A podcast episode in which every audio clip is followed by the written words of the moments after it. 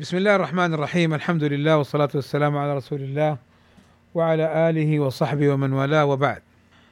مر معنا ما يتعلق بالمواريث من جهة بيان الأركان والأسباب والشروط والموانع وبيان الوارثين من الرجال والوارثات من النساء وبيان بعض الرموز والاختصارات المستعملة وفرض الزوج والزوجة والبنت وبنت الابن. فنراجع سريعا هذه الأمور.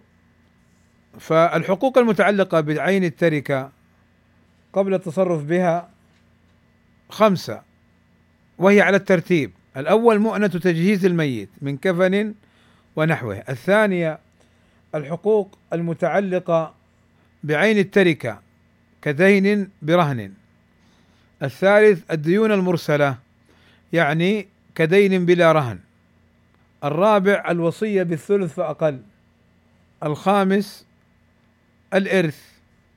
وأركان الإرث ثلاثة المورث وهو الميت الذي ترك وخلف مالا والوارث وهو الذي يرث المال. والتركة فهذه لابد أن تكون موجودة في المسألة. فلو لم يوجد ميت فلا مسألة. ولو وجد ميتا ولا وارث له فلا تقسيم للمواريث وإنما يرفع ماله لولي الأمر وبيت مال المسلمين. وإذا مات الإنسان وعنده أقرباء لكن لا مال له لا يوجد ما يقسم. هذه أركان الإرث. أما شروطه فثلاثة أيضا. تحقق موت المورث حقيقة أو حكما. تحقق حياة الوارث حقيقة أو حكما.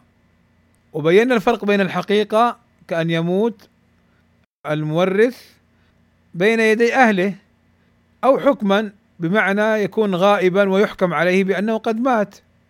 كذلك حياة الوارث حقيقة بأن يكون موجودا أو حكما كالحمل. ثم الشرط الثالث العلم بسبب الإرث.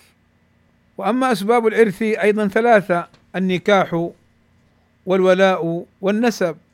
فالورثه كلهم إما عن طريق النكاح كالزوجين أو الولاء كالمعتق أو المعتقة والنسب كالإخوة والأخوات والأبناء والبنات والأب والأم. أما موانع الإرث فثلاثة الرق أن يكون الوارث عبدا مملوكا فلا يرث. أو القتل أو اختلاف الدين إلا في مسألتين فالمسلم لا يرث الكافر والكافر لا يرث المسلم. إلا في صورتين أحدهما أن يكون عبده فيرثه سيده المسلم وكذا العكس. والثانية إذا أسلم الكافر قبل قسمة التركة يرث ترغيبا له في الإسلام على رأي بعض أهل العلم. ثم انتقلنا إلى الوارثين من الرجال والنساء. وقلنا حتى نحفظهم نقول فروع وأصول وحواشي. فالفروع الابن وابن الابن مهما نزل بمحض الذكور. والأصول كالأب والجد وإن علا. والحواشي الأخ الشقيق والأخ لأب والأخ لأم وابن الأخ الشقيق وابن الأخ لأب. أما ابن الأخ لأم فلا يدخل معنا. والعم الشقيق والعم لأب وابن العم الشقيق وابن العم لأب. وأما العم لأم وابن العم لأم لا يدخل معنا. ثم الزوج والمعتق.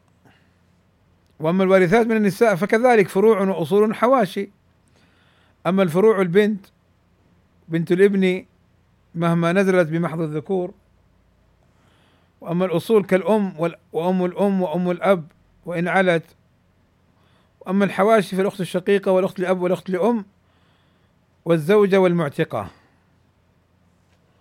ومر معنا أن الإرث نوعان إما بالفرض وهو النصف ونصفه وهو الربع ونصفه وهو الثمن أو الثلثان ونصفه وهو الثلث ونصفه وهو السدس.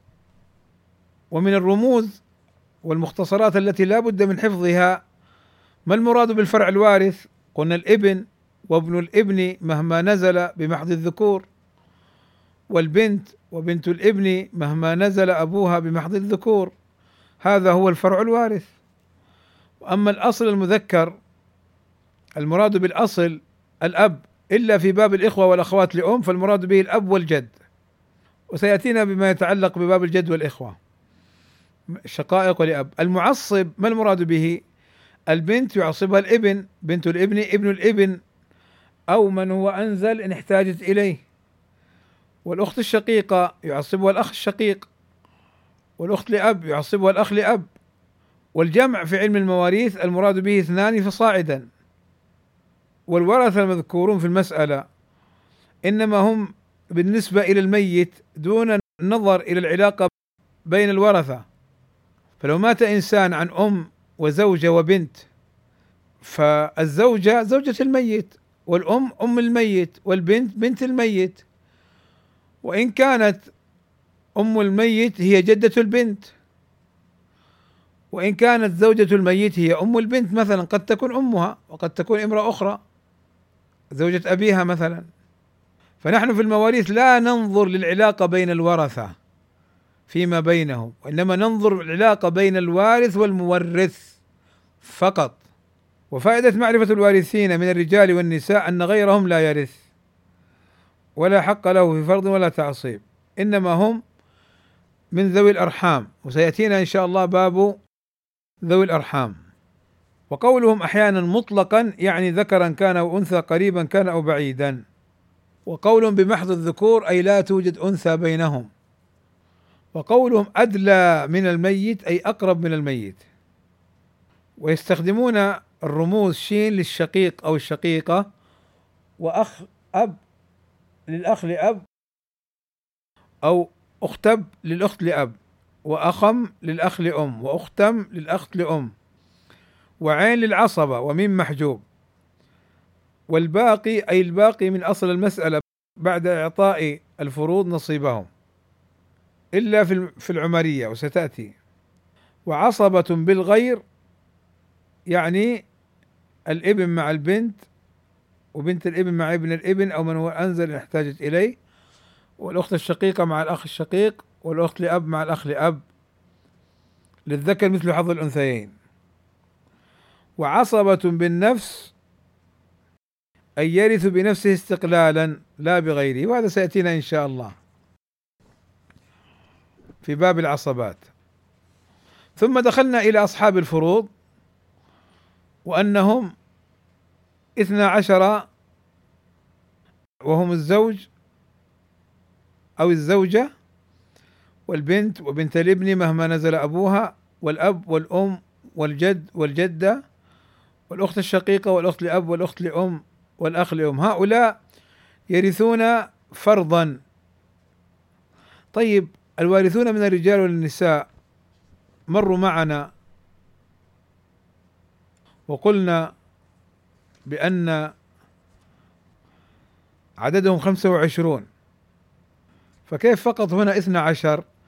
فرح البقية البقية يرثون تعصيبا ولا يرثون فرضا. مثلا العم الشقيق ما يرث إلا تعصيبا إما بنفسه فقط.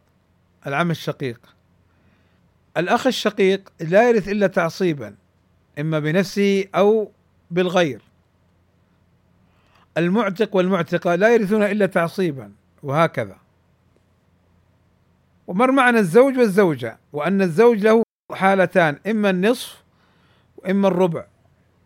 النصف عند عدم الفرع الوارث والربع عند وجود الفرع الوارث. وقلنا الفرع الوارث من هو؟ نرجع للرموز. والاختصارات. قلنا المراد بالفرع الوارث الابن وابن الابن مهما نزل بمحض الذكور والبنت وبنت الابن مهما نزل أبوها بمحض الذكور. والزوجة ترث الربع وترث الثمن. الربع عند عدم الفرع الوارث والثمن عند وجود الفرع الوارث. طبعا هذا كله مر معنا فيما سبق. الآن فقط مراجعات للأحالات والشروط. البنت أيضا مر معنا ما يتعلق بأحوالها وأن لها ثلاثة أحوال إما النصف وإما الثلثان وإما عصبة بالغير. فترث البنت النصف بشرطين الأول أن تكون واحدة يعني لا توجد بنت أخرى هي فقط واحدة لها النصف. الثاني أن لا يوجد المعصب وهو الإبن لأنه لو وجد المعصب تنتقل من النصف إلى عصبة بالغير. وترث البنت الثلثين بنفس الشروط السابقة ولكن بدل أن تكون واحدة أن تكون اثنتين فأكثر. وترث البنت العصبة بالغير بأن تكون واحدة فأكثر ووجود من يعصبها وهو الإبن. طيب بنت الإبن أخذناها ولكن سأعيدها إن شاء الله في اللقاء القادم لأن لها أحوال أكثر وتحتاج إلى يعني ضبط أكثر. فأنا أكتفي بهذا في هذا اللقاء لأمرين.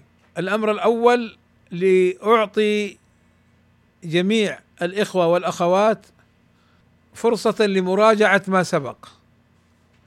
لأنه مضت مدة انقطعنا فيها عن مواصلة الدرس بسبب شيء من المرض وشيء من الانشغالات وعيد الأضحى ونحو ذلك.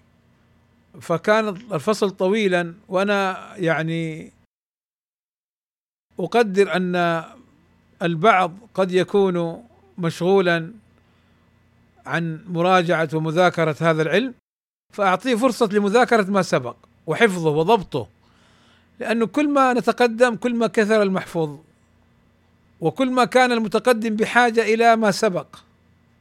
انتبهوا لعبارتي. كل ما سنأخذ شيئا يكون بحاجة لما سبق لأنه علم المواريث علم مترابط ليس منفكا. الأمر الثاني يكون هذا اللقاء أو هذه المراجعة تهيئة للنفس لهذا العلم. وأكتفي بهذا القدر إن شاء الله تعالى. وصلى الله وسلم على نبينا محمد وعلى آله وصحبه أجمعين والحمد لله رب العالمين.